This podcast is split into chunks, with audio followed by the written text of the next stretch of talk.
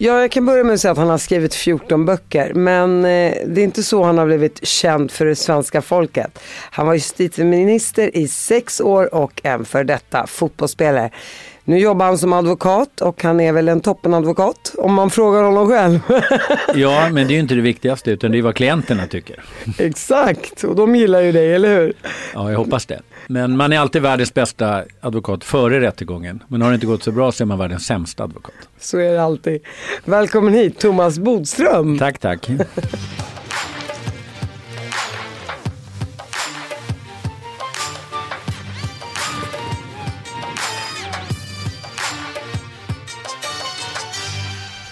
Du Thomas, alltså herregud, du är AIK-spelare, du spelar Djurgården till och med en match i Hammarby, du har skrivit 14 böcker, du är advokat. Eh, hur, hur, orkar du? Ja men det här är under en väldigt lång period.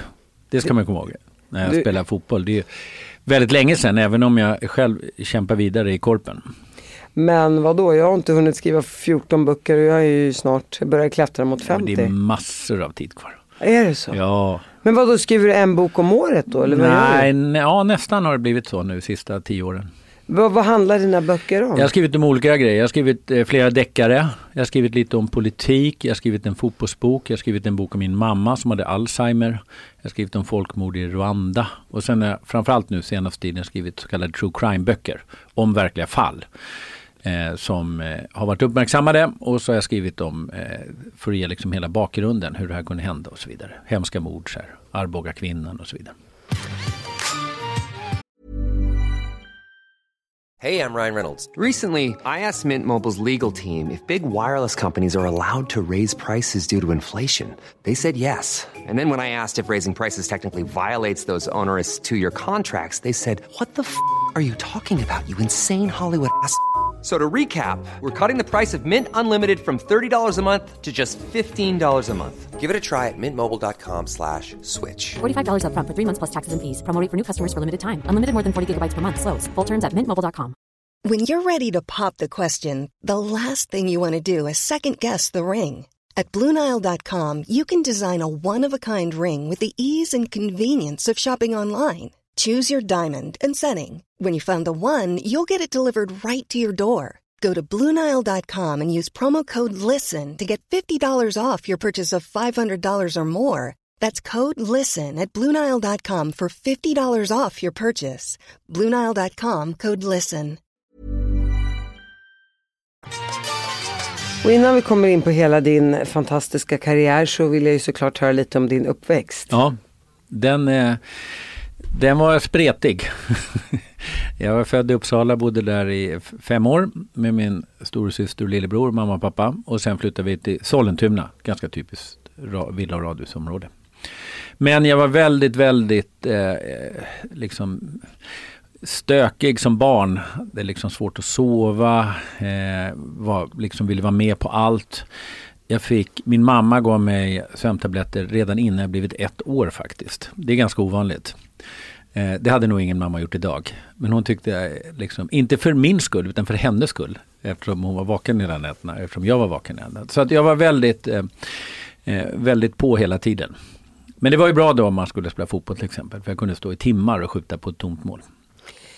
Eh, hon erkänner i alla fall att det var för hennes skull tänker jag. Ja det gjorde hon för jag tog upp det. Av en slump fick jag reda på det faktiskt när, när jag blev äldre. Och då sa jag, men hur tänkte du nu mamma? Nej men det var inte för din skull. Det var för min skull. Jag höll på att bli galen. Hon jobbade som lärare. Jag kunde inte komma till skolan, var helt outsövd. Du bara nej, så du tänker döda ditt barn med sömnpiller? Ja, ungefär. Och så, så här trött och hon liksom ska blanda rätt dos och sånt där till, till en som inte har fyllt ett. Ja, det, det är faktiskt, det är farligt att mix, ja. mixtra med medicinerna.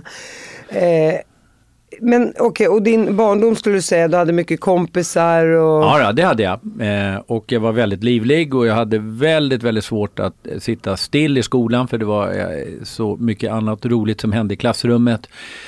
Och ibland ramlade jag faktiskt av stolen bara ner på golvet. Eh, men eh, jag blev ju också utskickad då i klassrummet väldigt ofta och det där satte jag i system. Inte i system på det sättet jag ville bli men jag visste att jag skulle bli det. Så jag tog med mig serietidningar som jag hade i fickan utanför så att när jag blev utskickad kunde jag läsa serietidningar.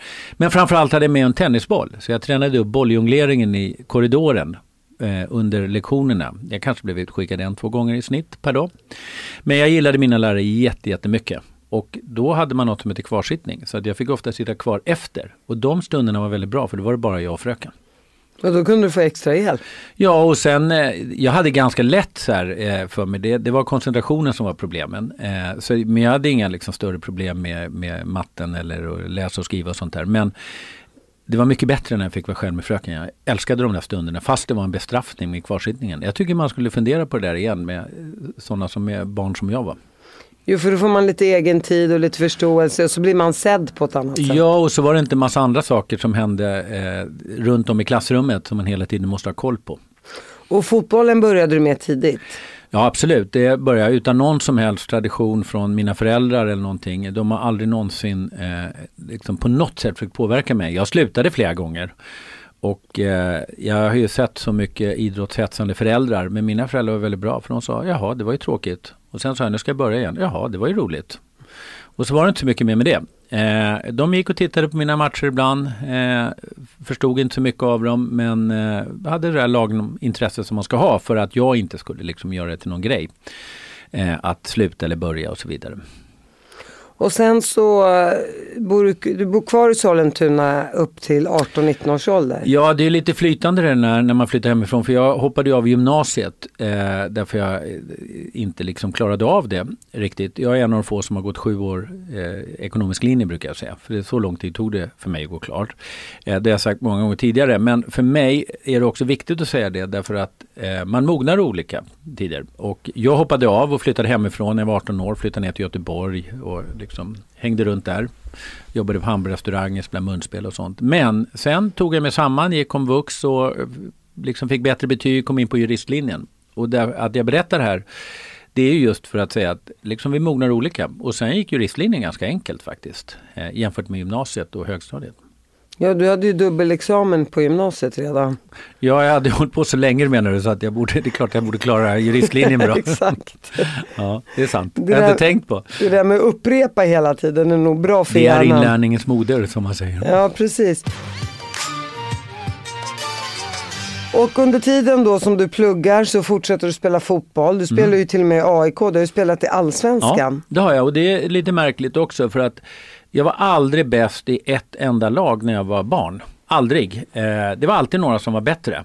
Men jag hade något märkligt självförtroende där jag tänkte att eh, ja, ja, men nästa år då är det jag som kommer vara bäst i laget. Men det var jag aldrig. Och ändå var det jag som sen hamnade i Allsvenskan. Medan de andra liksom eh, föll bort på vägen upp. Utan eh, det är också det där att eh, man inte ska toppa för tidigt. Det, det pratar ju många om idag när de tar ut till sådana här, eh, vad kallar man det, sådana här eh, lag som Eh, vad, Ja, akademilag Ja exakt, akademilag. Jag hittade inte ordet. Eh, att, att eh, man gör det eh, för tidigt för att man vet aldrig hur barnen utvecklas i 15, 16, 17 års åldern. Nej, det är alldeles riktigt. Det är liksom som att kasta upp grus i luften och fånga några. Man har ingen aning om det. Eh, Men eh, jag har ju varit ordförande i BFF i Nacka som var en av Sveriges största föreningar. Och jag grämer mig än idag. Vi hade akademilag och det var en ständig diskussion. Ska vi börja vid 9, 11, 13? Idag om jag hade varit ordförande i vilken förening som helst, stor förening med massa lag. Då hade jag gjort så här. Det är klart vi ska ha ett lag för de som är mer intresserade, de som verkligen vill spela fotboll varje dag och så vidare. Men vi behöver inte ha uttagningar. Låt alla vara med där. Därför att det här laget kommer vara liksom väldigt bra och då kommer de som inte är så bra snart känna, nej men jag vill inte vara med här. Man behöver inte ha uttagningar av barn. Utan ha gärna de här lagen där man spelar varje dag som vissa barn vill göra. Men strunta i uttagningarna. Eftersom man då inte vet vilka som kommer att vara bra sen. Och då slipper man de här plågsamma saker där man delar på kompisar som har spelat samma lag i flera år. Men nu plötsligt hamnar på varsin sida. Det, det är många som slutar på grund av det här. Eh, som skulle kunna blivit jätte, jättebra fotbollsspelare eller ishockeyspelare. Så att gärna akademilag men skippa uttagningarna. Och du pluggar juridik och eh, spelar fotboll samtidigt. Försörjer du dig som eh, fotbollsspelare då på den Ja, tiden? för att vara student så hade jag ju eh, mycket liksom, bra ekonomi jämfört med mina studiekompisar. Även om man inte på något sätt blev rik på att spela fotboll på den tiden. Eh, men, men det gjorde jag och det, är- alltså kombinationen var ju väldigt bra. Eh, därför att eh, man fick ju lite ersättning eller lön fick man ju. Och samtidigt så var det ju också så att eh, det var ju väldigt långa resor, man var på träningsläger och då tyckte jag det var väldigt skönt att kunna plugga samtidigt. Vi var några Mm. stycken i, i AIK som gjorde det. Och jag sparade också mycket pengar därför att jag är urusel i poker och de andra spelar poker och när jag någon gång var med så förlorade jag alltid på några minuter så hade jag förlorat liksom ett par hundra spänn. Så att det var väldigt bra för mig att inte leva som andra fotbollsspelare och sitta och spela poker i eh, spelarbussen. Och hur länge håller du, du, du hur många år sa du att du var i Allsvenskan nu? Tre år, Tre år. Eh, var jag med och sen så eh, fick jag möjlighet då att, för då var jag klar med juristlinjen. Då fick jag möjlighet att börja på advokatbyrå hos min då varande idol Claes Borgström som tyvärr inte lever längre. Som jag senare i livet sen startade advokatbyrå med. Men han blev liksom min förebild. Och när jag fick chansen att jobba på hans advokatbyrå då slutade jag med fotbollen. Idag ångrar jag lite faktiskt, för jag slutade när jag var 27. Eh, idag hade jag nog fortsatt med fotboll för att eh, det är ändå någonting som ändå var så roligt och man hade chansen att spela Allsvenskan. Vilket år var det här? Jag slutade 89, då var jag 27 år. Eh, och då hade jag precis gått klart juristlinjen.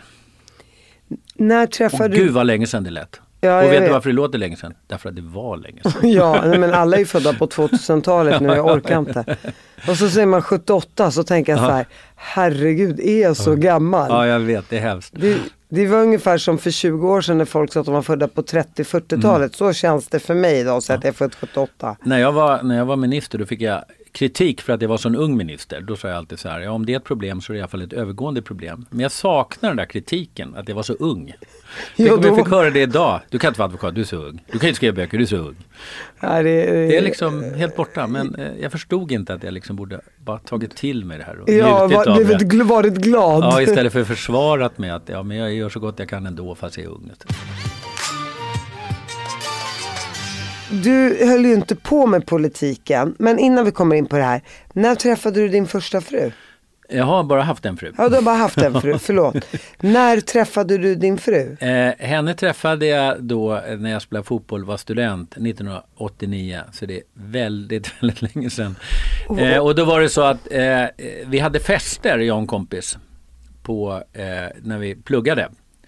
Och då bjöd vi jätte- jättemånga människor och så eh, hade vi bar och dans och allt sånt där. Eh, och jag var bartender. Och då hade man riktigt koll på alla som kom. Och så plötsligt så stod hon där i baren. Eh, och jag hade aldrig sett henne förut. Och vi hade just bestämt att ingen av kompisarna får gratis liksom öl eller vin. Utan här ska liksom vara gälla för alla. Men när, när jag såg då Helene stå där. Var, var fan kom hon ifrån? Då så, så nej du behöver inte betala. Ta ett glas. Kom gärna tillbaka. Och sen så eh, såg jag ju då från bartendern att eh, en mina kompisar siktade in sig på henne och de började dansa jättemycket och sånt där. Och då fick jag snabbt ersätta mig själv med en annan i baren och liksom eh, var, var på henne tidigt. Och sen träffades vi och så blev vi tillsammans och sen fick vi fyra barn. Ungefär så. Och så gifte vi oss någon gång på vägen. Fyra barn, du som har suttit i en sosseregering. Vad är det för bidrags... Vad kallar man det för? Flerbarnstilläggen som ja, du fick just många det. barn? Flerbarnstillägg. Man, man bidrar till samhällets bästa. Föder många barn. Man vill ju göra det som är bäst för samhället. Men det var ju inte därför riktigt. Men, eh, hur kommer det sig att ni skaffar fyra barn? För det är lite osvenskt. Det är det. Eh, och eh, jag hade gärna kanske haft ytterligare något barn faktiskt. Men då tyckte Elin att det var nog. Så att eh, det blev fyra barn eh, och jag tycker alltid att det varit fantastiskt roligt att ha så många barn. Det är också väldigt roligt nu när de har varit vux, eller blivit vuxna. Att liksom följa deras olika liksom, vägar i livet, framgångar och motgångar. Och det är otroligt kul tycker jag att ha så många barn. Och du har ju ändå varit gift med Helene då, var då 34 år. Ja, vi, har, varit- vi har varit tillsammans i, i 35 år nu här i, i februari. Vi har varit gifta i 30 år. Ja. Och, och du har aldrig känt så här, äh, nu kastar jag in handduken eller vi har haft, har ni haft era upp och nedgångar? Ja, alltså det är klart att man bråkar och då känner sig men här, alltså, nu orkar jag inte mer. Men jag har aldrig eh, någonsin haft några allvarliga planer på att eh, jag skulle ske. Sen kan ju inte jag veta vad Helene skulle säga. Men vi har ju aldrig haft den typen av kris. Sen har vi förstås haft upp och nedgångar som man har i alla äktenskap. Eh, och, eh, men aldrig, aldrig på det sättet. Så jag har känt att nej nu vill jag inte vara gift med det. Annat än när man ibland bråkar. Vi har också undvikit den typen av kommentarer. Så här, eh, det, det tror jag är väldigt dumt när man bråkar. Man kan tänka det men inte säga det. Vi kan lika gärna skilja oss. Ja. Som alla säger. Alltså, Jag vet, men- du men det är bättre att unik, inte säga det. Nej, det är bättre att inte säga det, Det är, kanske. alltså, då är det bättre att skilja sig. Va? Det är ungefär som när man jobbar ska man inte hålla på och säga så här. Om, ni, om det här händer på företaget då tänker jag sluta. Eller, och det var faktiskt det första som min egentligen enda chef Göran Persson sa till mig. När jag började som minister, alltså förra statsministern. Då sa han till mig första gången vi träffades, sa han så här. Hota aldrig med att avgå.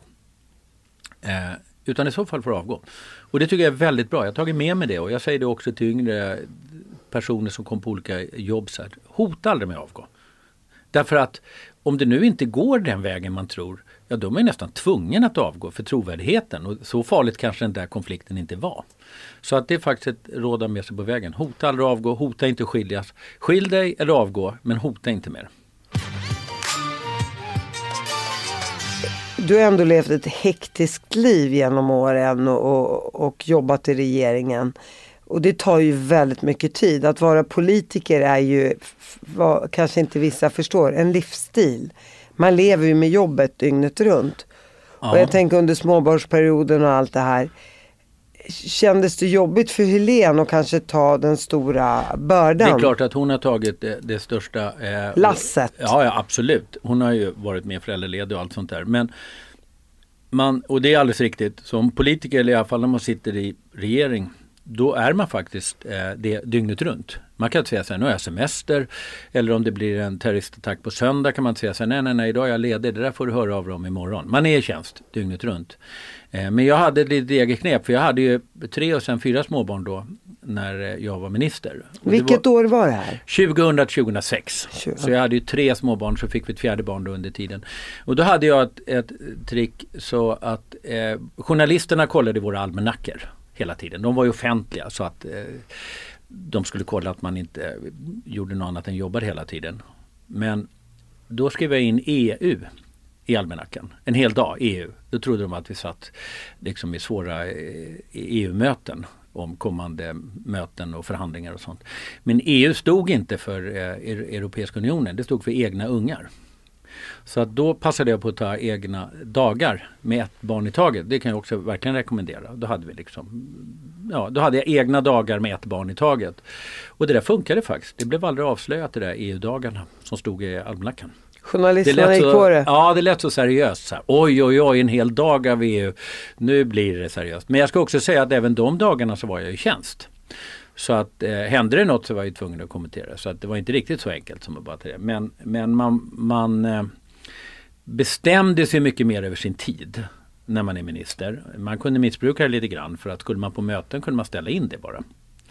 Eh, och så fick man ta mötet någon annan dag.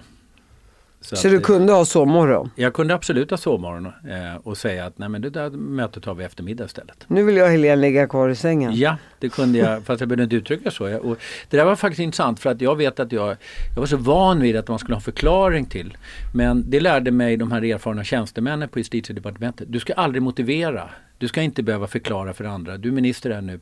Utan du säger bara, vi har flyttat mötet från 9 till 3. Det var väldigt obekvämt för mig tyckte jag. För jag tyckte det var så pinsamt att flytta. Så här, ska jag inte be om ursäkt? Nej, du kan inte hålla på och be om ursäkt som minister. Om du vill ha möte 3 så blir det 3. Ganska bekvämt men, och jag vande mig. Ja, man, man, Ja. man, man skyddas under ordet minister. Ja, Eh, jag tänker ändå, du har väl inte sysslat så mycket med politik innan du kom in i politiken? Ingenting faktiskt, men jag hade däremot engagerat mig mycket i flyktingfrågor, jag hade engagerat mig i advokatfrågor och så vidare. Så jag hade arbetat, och i Unicef hade jag suttit i styrelsen.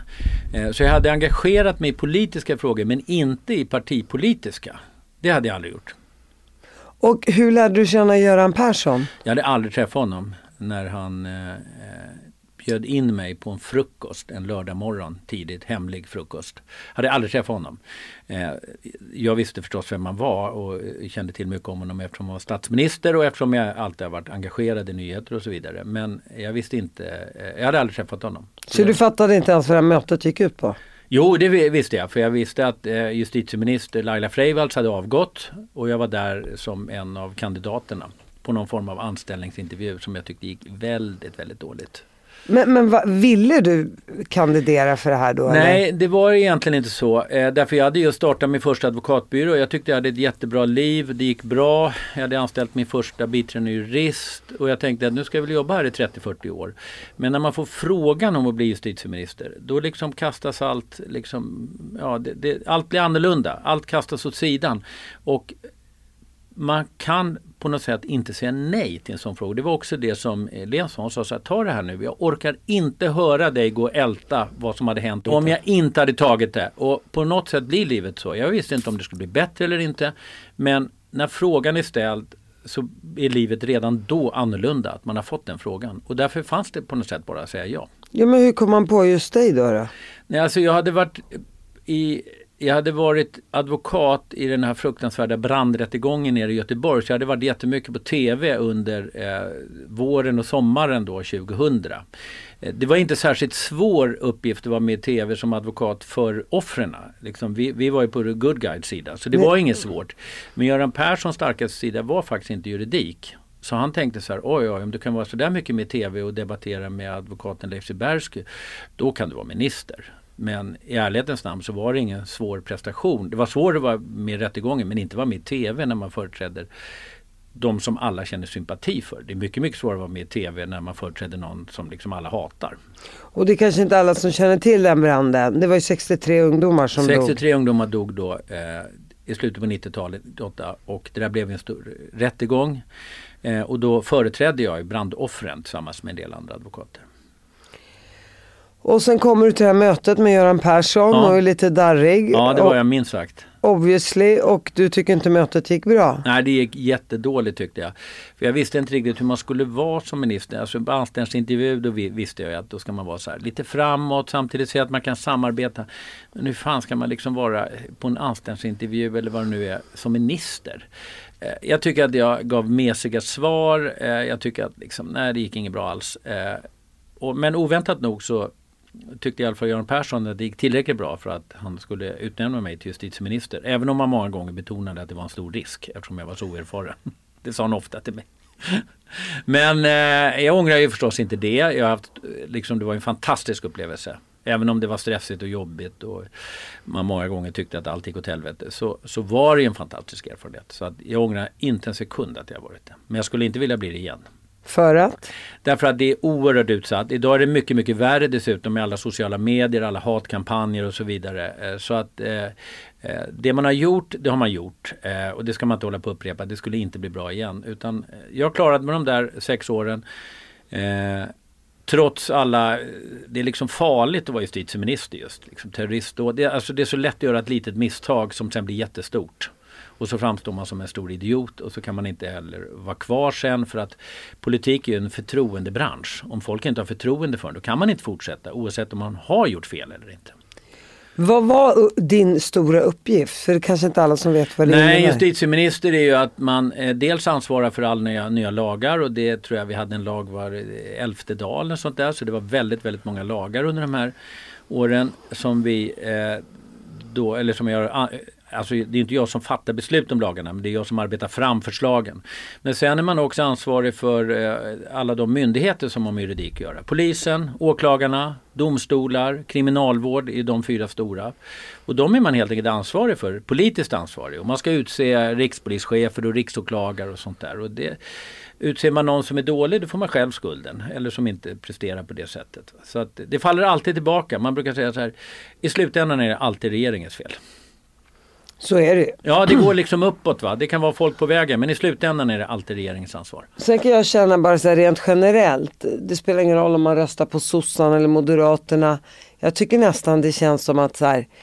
Ja, ens liv har ju inte förändrats så mycket vare sig man har haft sosseregering eller moderatregering.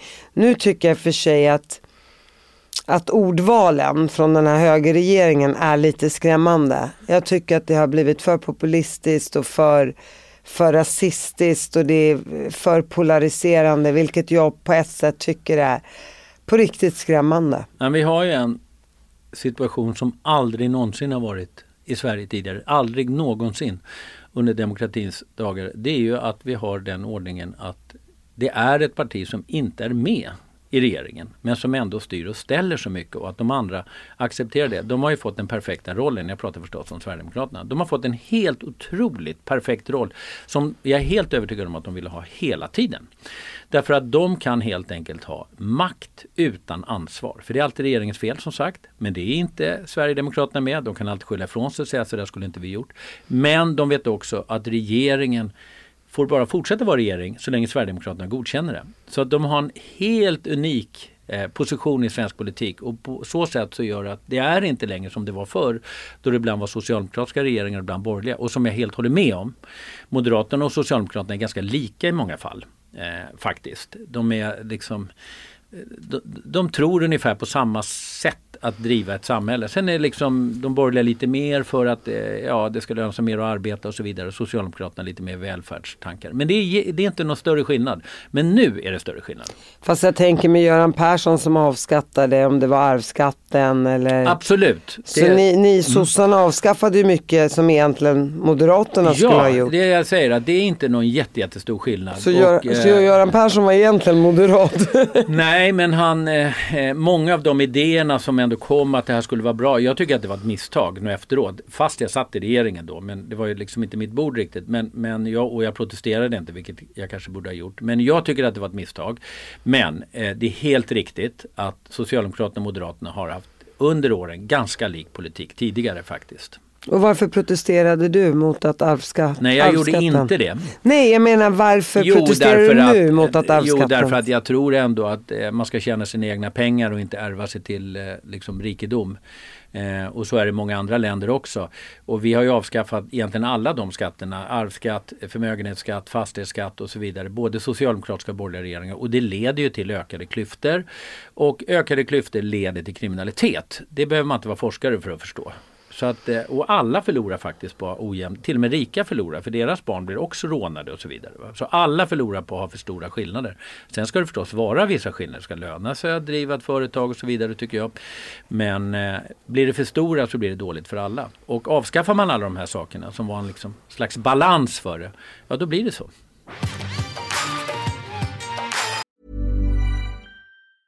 Ryan Reynolds here from Mint Mobile. With the price of just about everything going up during inflation, we thought we'd bring our prices down. So to help us, we brought in a reverse auctioneer, which is apparently a thing. Mint Mobile unlimited premium wireless. Ready to get 30, 30, bit to get 30, bit to get 20, 20, 20, bit to get 20, 20, bit to get 15, 15, 15, 15 just 15 bucks a month. So, Give it a try at mintmobile.com/switch. slash $45 up front for 3 months plus taxes and fees. Promo for new customers for limited time. Unlimited more than 40 gigabytes per month slows. Full terms at mintmobile.com. I'm Sandra, and I'm just the professional your small business was looking for. But you didn't hire me because you didn't use LinkedIn jobs. LinkedIn has professionals you can't find anywhere else, including those who aren't actively looking for a new job but might be open to the perfect role, like me. In a given month, over 70% of LinkedIn users don't visit other leading job sites. So if you're not looking on LinkedIn, you'll miss out on great candidates like Sandra. Start hiring professionals like a professional. Post your free job on linkedin.com/people today.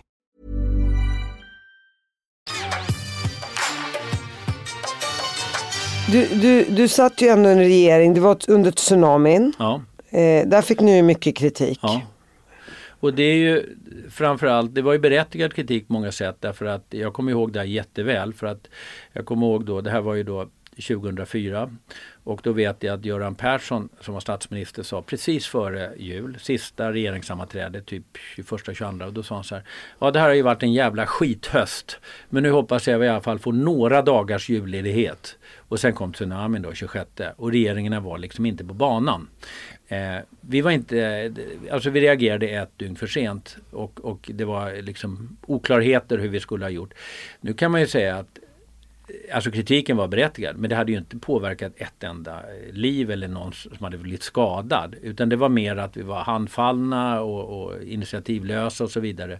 Under framförallt det första och andra dygnet. Ja ni fick ju inte hem svenskarna. Italienarna Nej, var ju snabbt på plats. Jag vet, de var mycket snabbare. Sen kan man också undra var det verkligen, alltså några låg på sjukhus, var, var det verkligen sämre för dem att ligga på sjukhus än att liksom resa med ett flygplan då. Men det var, det var tafattheten och initiativlösheten som var den berättigade kritiken. Man märkte att här är inte regeringen riktigt på fötter och regeringen måste agera blixtsnabbt. Det går inte att skjuta på det ens några timmar. Ja, man hade ju velat att några var i Thailand då. På något Ja och, ja, och i alla fall kunna säga så här gäller det. I en kris så är det ju regeringen man ska kunna lita på. Det kunde man inte där på det sättet. Vad skulle ni ha gjort annorlunda? Vi skulle haft en, en mer färdig plan. Nu kom det ju här som en total överraskning för alla. Det aldrig var en hänt. tsunami. Och det var dessutom inte i Sverige, vilket försvårar det enormt. Men vi skulle haft en tydligare ordning och jag tycker också vi skulle haft eh, mod att säga så här, nej det är inte vår liksom, primära uppgift att flyga hem alla. Tsunamin har varit. Nu gäller det att se till så att de får det så bra där, den hjälp och stöd de får där och se till att de som hamnar på sjukhus får den hjälpen. Och thailändsk sjukvård när, när man har pengar eller försäkringar, den är inte sämre än svensk sjukvård. Så varför skulle vi flyga hem folk som hade brutit benet och sånt där med jobbiga flygresor? Men det blev på något sätt, nu ska ni ta hem alla svenskar, även de som inte hade blivit skadade, som hade varit en bit därifrån.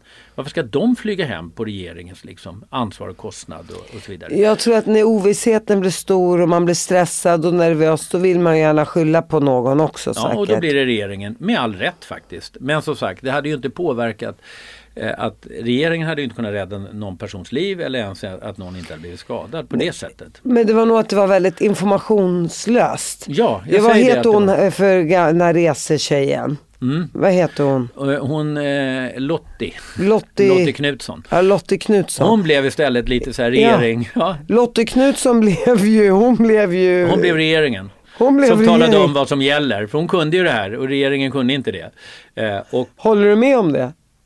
Absolut, hon var ju tryggheten och det är det jag säger, när det händer något så måste man kunna lita och känna trygghet av regeringen och det gjorde man inte.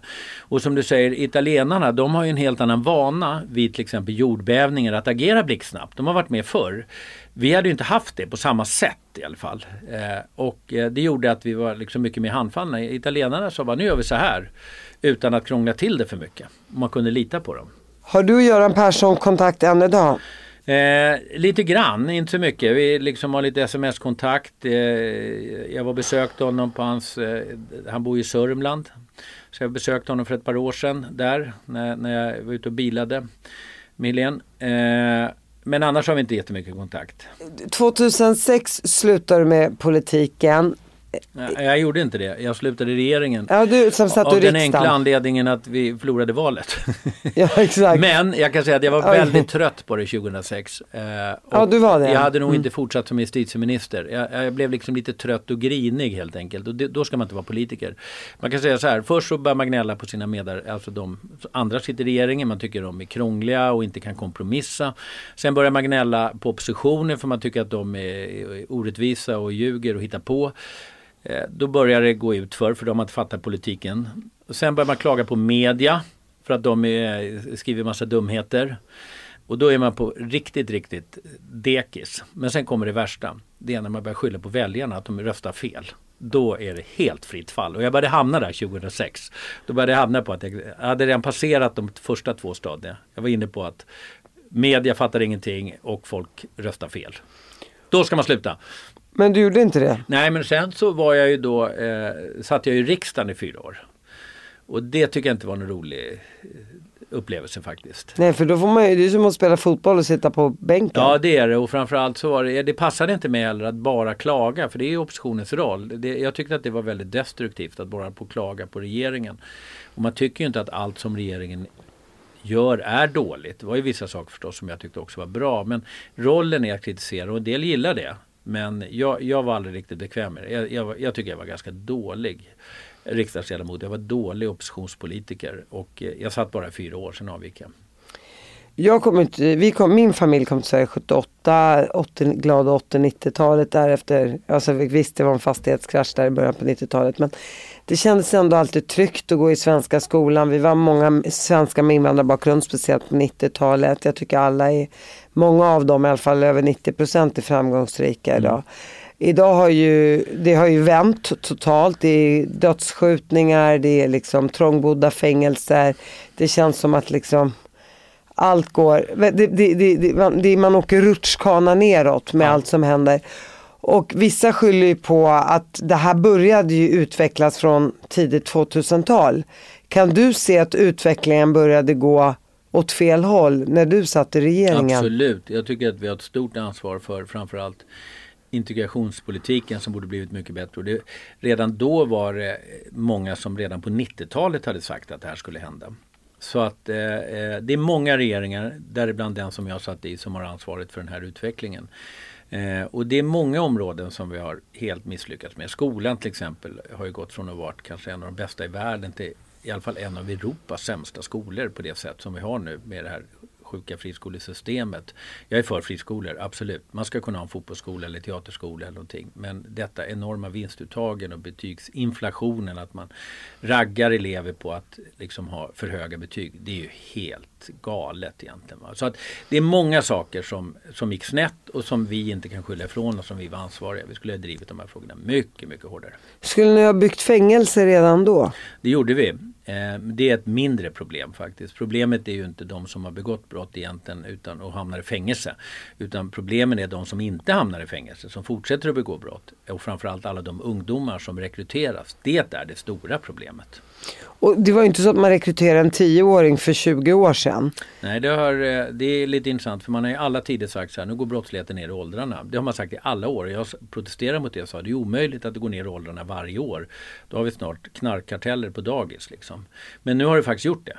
De senaste åren har det gjort det ordentligt. Sen, sen är det väldigt märklig utveckling i Sverige för det här med gängkriminaliteten som jag arbetar med då som advokat. Det, den är ju fruktansvärd. Den är ju samhällshotande. Alltså det, det är väldigt, väldigt eh, farligt för Sveriges utveckling. Inte bara för att oskyldiga kan komma i vägen utan för att det angriper liksom viktiga delar i samhället. Alltså det blir maffia, det blir korruption. Eh, och eh, det här tar ju liksom också bort den bilden som till exempel att många brott har ju minskat. Det är mindre ungdomsbrottslighet till exempel. Det var farligare förr för killar att gå ut, att bli rånade och så vidare. Men allt det där försvinner ju därför att alla pratar bara om gängkriminalitet. Och dödsskjutningar och sprängla, äh, ja, bombningar. Men, och... Eh, men jag menar vi har en unik dålig situation i Sverige. Sen är det ju som du säger, det, det, känns ju dåligt i Sverige men det känns ju dåligt i hela världen faktiskt. Vi får färre och färre demokratier.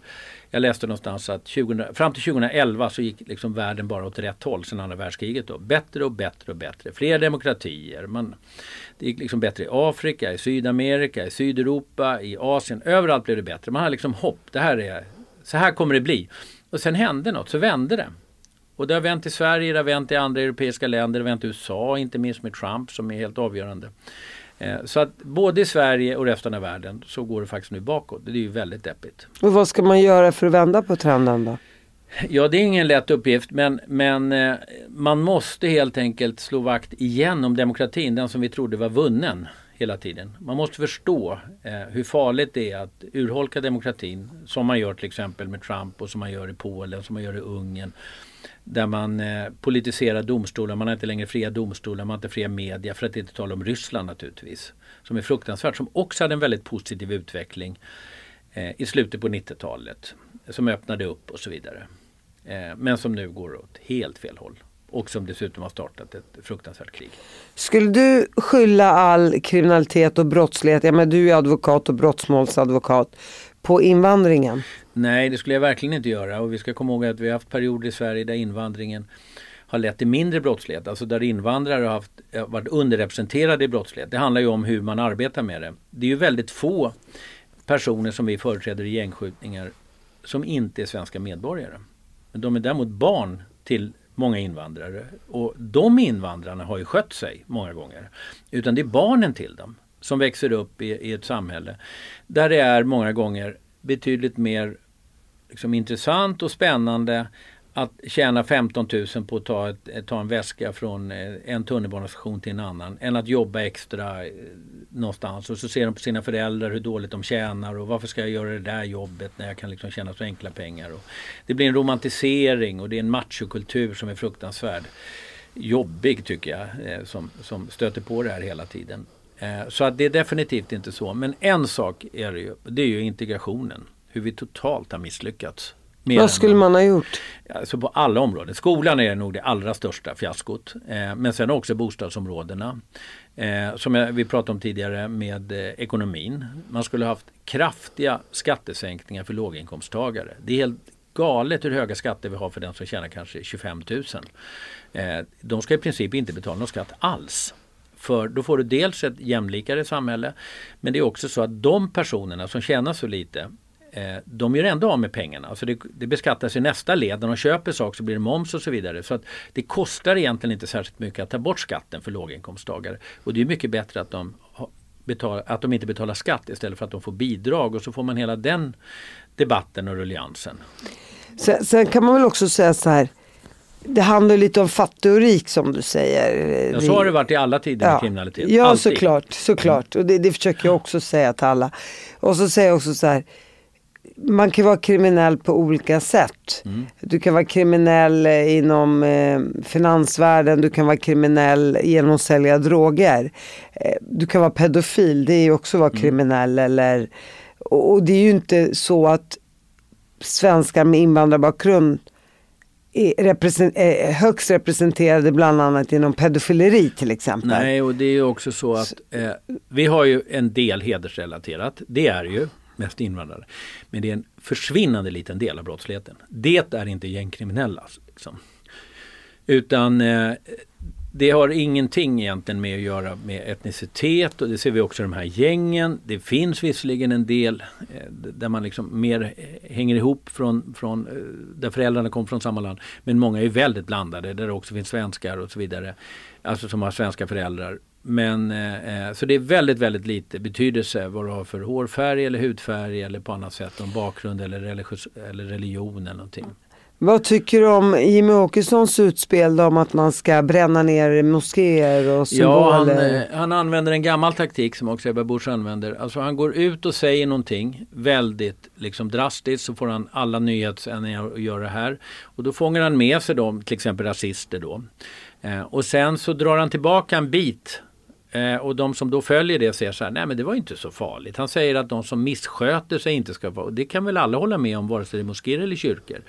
Så att jag förstår inte att media går på det där hela tiden. Att först komma med de där drastiska utspelen för att få maximal nyhetseffekt och sen dra tillbaka det så att det låter nyanserat. Eh, I grunden så är han ju fullt medveten om vad han gör hela tiden.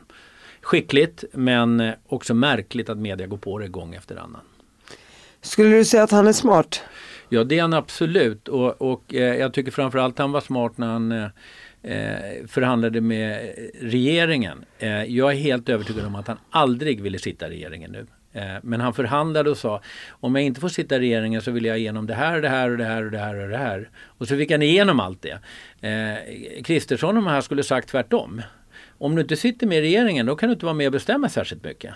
Men om du sitter men, med regeringen då får du också ta ansvar för alla de här sakerna. Jo men då menar ju Ulf att han har lovat Heidi Frid att inte Ulf, att, att inte samarbeta med det SD. Det löftet har han brutit för länge, länge sedan. Eh, eh, men jag tycker att det kan man inte hålla på och tjata länge som helst. Men det löftet har han ju brutit. Det har ingenting med att göra. Jag tror att han blev grundlurad. Jag tror att Sverigedemokraterna skrattade ihjäl sig efter de där förhandlingarna. Där man liksom slänger fram det här eh, argumentet att vi vill sitta i regeringen annars måste vi bestämma så mycket och sen internt hela tiden har velat att inte sitta i regeringen. Alltså det är en drömposition som jag sa att bestämma utan att ta ansvar. Det gäller ju på alla områden. Men hur kunde Moderaterna gå på det här? Ja det är obegripligt. Man var så eh, sugen på att få till regeringen så jag tror inte riktigt man var helt med där i förhandlingarna. Och man blev helt enkelt grundlurad ska jag väl säga. Hade det varit bättre om sossarna hade fått styra tycker du? Jag tror att sossarna hade haft stora problem att styra. Därför att dels hade de styrt i åtta år och då blir det en trötthet. Eh, det finns en poäng med att byta regeringar och Socialdemokraterna hade ett väldigt, väldigt eh, bräckligt regeringsunderlag med Vänsterpartiet som krävde saker, Centerpartiet som också skulle vara med. Och dessutom Miljöpartiet som också, så jag tror det hade blivit väldigt, väldigt svårt för Socialdemokraterna att styra. Det som skulle hade kunnat styra, det är ju faktiskt Socialdemokraterna och Moderaterna tillsammans och kanske Liberalerna. Men det vill varken Socialdemokraterna eller Moderaterna egentligen. Därför att risken är jättestor att de krymper ihop och så skulle Sverigedemokraterna ha 40 procent istället. Så att det, och politikerna skulle nog, Socialdemokrater och moderata politiker skulle nog kunna samarbeta. Men väljarna hade inte gillat det. Det är ungefär som att AIK och Djurgården skulle kunna bilda ett fotbollslag. Spelarna skulle klara det jättebra bilda ett lag. Men supportrarna hade ju aldrig accepterat att AIK och Djurgården blir ett lag. Efter politiken, du verkar ändå vara politiskt engagerad på något sätt trots att du jobbar som advokat. Ja, jag kommenterar ju sedan många år i Mix Megapol politik och juridik. Eh, och eh, jag kommer nu från TV4 Där jag just har varit med i nyhetspanelen. Och det är oerhört bekvämt. För jag kan säga vad som helst. Eh, och jag kan ha fel, vilket jag haft många gånger. Och det är ingen som bryr sig. Och det kan ju till att börja med låta väldigt skönt. Eh, men sen så inser jag att anledningen till att, ingen, att, eh, att jag kan göra det, det är ju att jag inte har något inflytande. Det är så oviktigt det jag säger. Journalisterna kommer inte hoppa på det? Nej, därför att jag har ingen makt. Jag är ingen som man ska granska. Eh, så det är lite deppigt. Men sammantaget så är det väldigt härligt att få prata politik. Jag är inte bunden, även om jag är socialdemokrat, till det. Jag kritiserade Socialdemokraterna senast idag. Och jag känner mig helt fri i min roll. Eh, Skulle du kunna tänka dig bli moderat? Nej, det tror jag inte. Därför att mina grundläggande värderingar är socialdemokratiska. Det innebär inte att man alltid har gillat regeringen och inte heller partiet som jag tycker är ganska gammaldags på många sätt. Eh, borde moderniseras. När jag frågade dig tidigare, jag vet inte om jag fick ett riktigt svar på det. Hur ska man handskas med kriminaliteten? Vad ska man göra för att förändra den? Man ska se till så att inte unga människor hamnar i den typen av kriminalitet. Det är tre unga människor per dag som hamnar i det. Eh, att tro att det bara går att höja straff och låsa in folk, det är en helt hopplös taktik. Eller kasta ut familjer. Eller kasta ut familjer, för det kommer hela tiden nya. Utan det man måste göra det är att stoppa rekryteringen av det. Annars är det som att tro att man kan liksom klippa en stor äng av maskrosor med en liten nagelsax, krypa runt och tro medan maskrosorna växer överallt. Så att eh, man måste arbeta tidigt och skolan har en nyckelroll. Vi vet många skolor där eh, bra skolor förr, där en duktig lärare eller fritidsledare eller någonting kunde få en kille på rätt spår i idrott och vidare. Och det finns inte idag. Nej, jag, för, för mig, jag fattar ingenting. Kan man inte i förorterna skjutsa barnen till fotbollen, se till att de har fotbollsskor, satsa på teater och musik och allting. Allt som är förebyggande som säger. Samtidigt som liksom busarna ska in och sitta av sina jo, straff. Absolut, man ska absolut bekämpa brottsligheten men också alltid gå på brottslighetens orsaker. Och som jag sa, låt de här som bor i, i utsatta områden, som bor i fattiga områden många ställen, inte betala skatt. Varför ska de betala så hög skatt? Förhållandevis hög skatt där. Eh, låt dem behålla sina inkomster så att de kan påverka sitt liv mycket bättre. Men det som är förfärligt är ju att i de mer väletablerade områdena, där kommer alla föräldrar, bråkar, hotar och barnen i skolan om de inte får rätt betyg och rätt skrivningar. I de här utsatta områdena kommer nästan ingen på föräldramötet. Det är tomt på föräldramötena. Så att eh, eh bara det visar ju hur mycket svårare det är för barnen att gå i den skolan eh, jämfört med eh, att göra det i Djursholm eller Nacka eller Lidingö. Jag hade en tjej min på Telja Riazat. Hon mm. är ju rektor för Järvaskolan, mm. Rinkeby, ja de här utsatta områdena.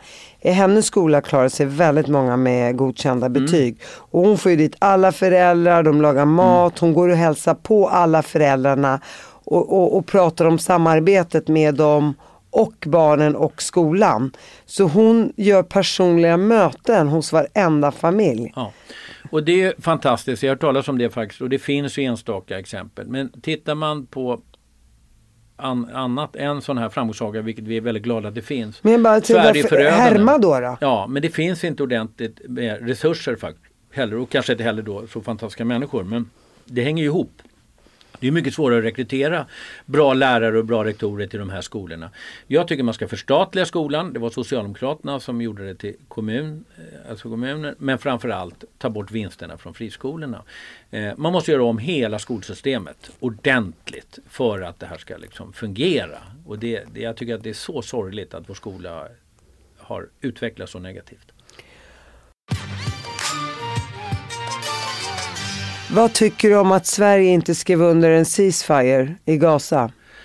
Ja, det är ju väldigt komplicerat eh, och eh, eh, jag tycker att det är liksom en balansgång mellan eh, de övergrepp som Hamas har gjort och det som nu är Israel. Och det, sen går det liksom också tillbaka till israeliska bosättningar som också är en del av problemet. Så att eh, eh det, det som är svårt det är om man ska ta hänsyn till ena sidan. Men man kan ju säga så här, de fruktansvärda övergreppen som skedde på israeliska barn och ungdomar och det var fruktansvärt berättigar ju inte till att bomba sjukhus och så vidare. Men det är ju en väldigt, väldigt komplicerad situation och det är ingenting man kan lösa genom att bomba sönder. Man kan inte bomba sönder eh, Hamas till exempel. Eh, och de här eh, barnfamiljerna som nu dör bokstavligen. De har ju inte varit egentligen några som ville att de här övergreppen skulle ske. De har inte dödat några. Utan det är ju enskilda personer som har gjort det och de ska naturligtvis straffa för det. Men det kan man inte bomba sjukhus för. Så ceasefire eller inte ceasefire? Ja, jag skulle förstås vilja ha en ceasefire men då ska man också kräva att eh, Gaza och de som styr där inte längre supportar Hamas. Nu är det inte så lätt därför Hamas har tagit makten utan demokrati. De blev ju folkvalda 2006 i och för sig. Ja, men sen så blev de inte det och då behöll de makten utan. De har ja. blivit folkvalda en gång. Ja. Sen, när de, sen har det inte så, varit val tror jag. Nej, men sen så. så har de ställt in och tagit, behållit makten och inte haft några fler val. Va?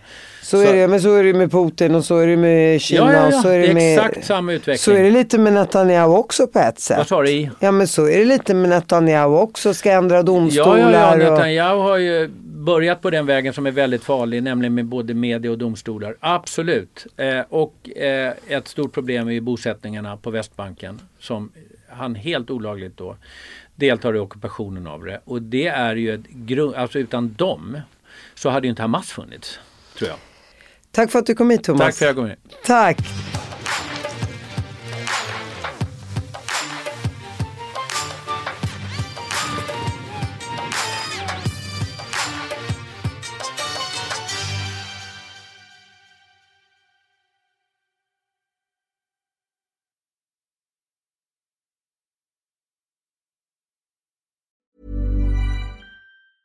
Hi, I'm Daniel, founder of Pretty Litter. Did you know cats tend to hide symptoms of sickness and pain? I learned this the hard way after losing my cat, Gingy. So I created Pretty Litter, a health monitoring litter that helps detect early signs of illness by changing colors, saving you money and potentially your cat's life. Pretty Litter is veterinarian developed, and it's the easiest way to keep tabs on your fur baby's health right at home. Go to prettylitter.com and use code ACAST for 20% off your first order and a free cat toy. Terms and conditions apply. See site for details. Hey, it's Paige DeSorbo from Giggly Squad. High quality fashion without the price tag? Say hello to Quince.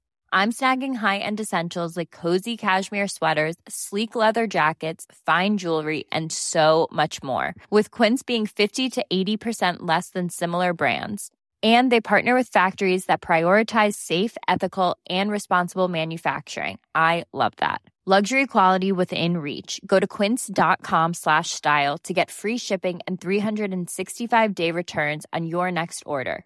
Quince.com slash style.